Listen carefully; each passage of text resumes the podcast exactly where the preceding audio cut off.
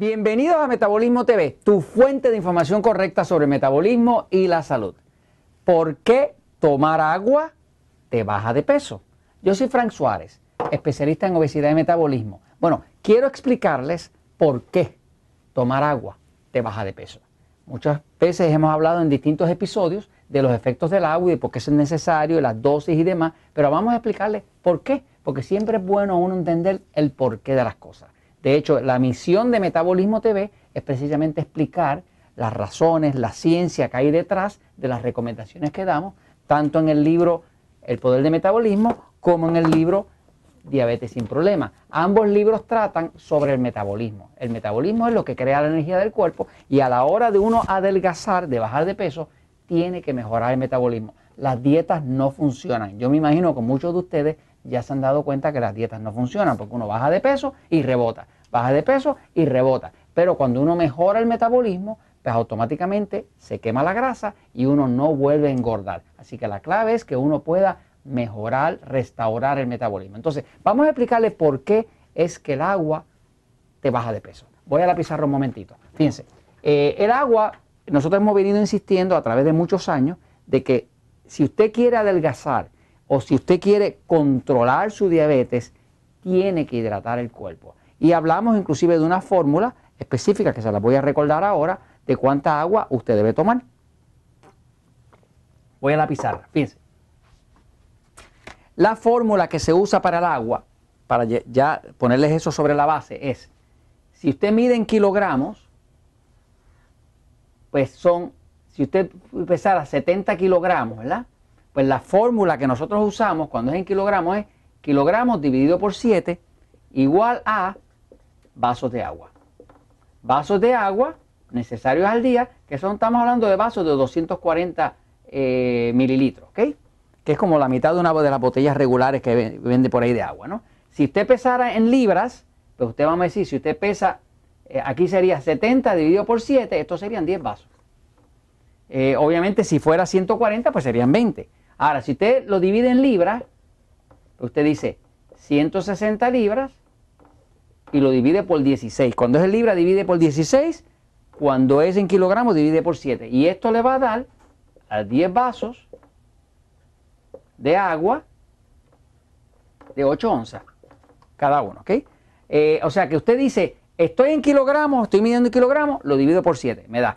¿Qué es el dividir por 7 o dividir por 16? Es un es un, lo que llaman en inglés un shortcut, es una avenida corta, es un, un ¿cuál sería la palabra, Jorge, para eso? Un atajo. Gracias, Jorge, gracias, gracias. Eh, es que a veces me falla el español. Es que acá en Puerto Rico no hablamos español, hablamos spanglish. Entonces, eh, básicamente es un atajo, una forma rápida, porque la otra forma es que diría, bueno, ¿cuánto pesa el cuerpo? Lo divido por onza, para entonces saber cuántas onzas sería equivalente a tanto, pero esto es una forma rápida. Usted dice kilogramos dividido por 7, libras dividido por 16. Ahora, una vez que usted sabe cuánta agua necesita su cuerpo para restaurar el metabolismo, esto lo hemos descubierto en la práctica que definitivamente no falla, y esta fórmula ya la saqué del doctor Badmangelit, que fue el doctor que escribió un libro muy famoso que se llama Los gritos de su cuerpo por el agua. Si lee ese libro, que se lo recomiendo, Los gritos de su cuerpo por el agua, es un libro fascinante. Y es un libro que utiliza esta misma fórmula que nosotros utilizamos hace más de 17 años. Entonces, ¿por qué es que el agua le baja de peso? Vamos al grano. ¿Por qué es que el agua le baja el peso? Mire cómo funciona. En el año 1963 hubo un científico de nombre Philip George que fue nominado al premio Nobel. Fue nominado al premio Nobel de Bioquímica. Este, para usted ser nominado para el premio Nobel de Química del planeta, usted tiene que haber hecho algo realmente muy especial. Él no ganó el premio, pero fue nominado. Entonces, en el 1963 lo que este señor descubrió fue lo siguiente. Él estaba explicando que las células son así. Y dentro de la célula hay una parte dentro de la célula que se llama la mitocondria, que es donde se produce la energía. Cuando usted come carbohidratos, pan, harina, arroz, dulce, lo que sea, vegetales, eso entra aquí. Cuando usted come carne, pollo, pavo, pescado, queso, huevo, que son proteínas, eso entra aquí. Cuando usted come algo con grasa o aceite, pues esos ácidos grasos entran aquí. Y cuando usted respira oxígeno o toma agua, que el agua contiene oxígeno, pues ese oxígeno entra aquí. Ahora, cuando esos cuatro se reúnen ahí dentro de la mitocondria, la mitocondria hace una combustión. Una combustión es como un fueguito.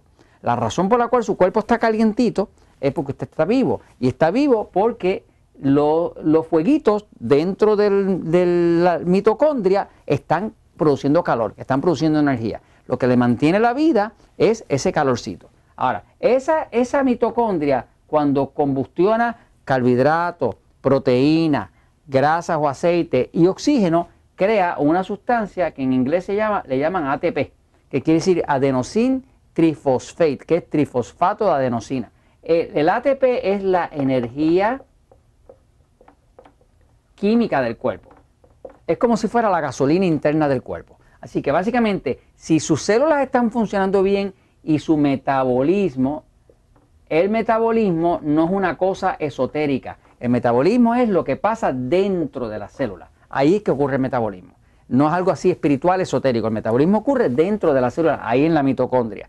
Si esas células están funcionando bien y la mitocondria está funcionando bien y está viendo una buena combustión y mucha producción de ATP, usted se va a sentir con energía y va a poder adelgazar. Si esas células están funcionando mal, faltan nutrientes, faltan vitaminas, faltan minerales, hay mala nutrición, usted come demasiado carbohidrato, demasiado azúcar, demasiado harina, demasiado pan, harina, lo que sea, pues eso nos va a producir poco ATP y usted se va a sentir cansado y además de eso va a estar con sobrepeso.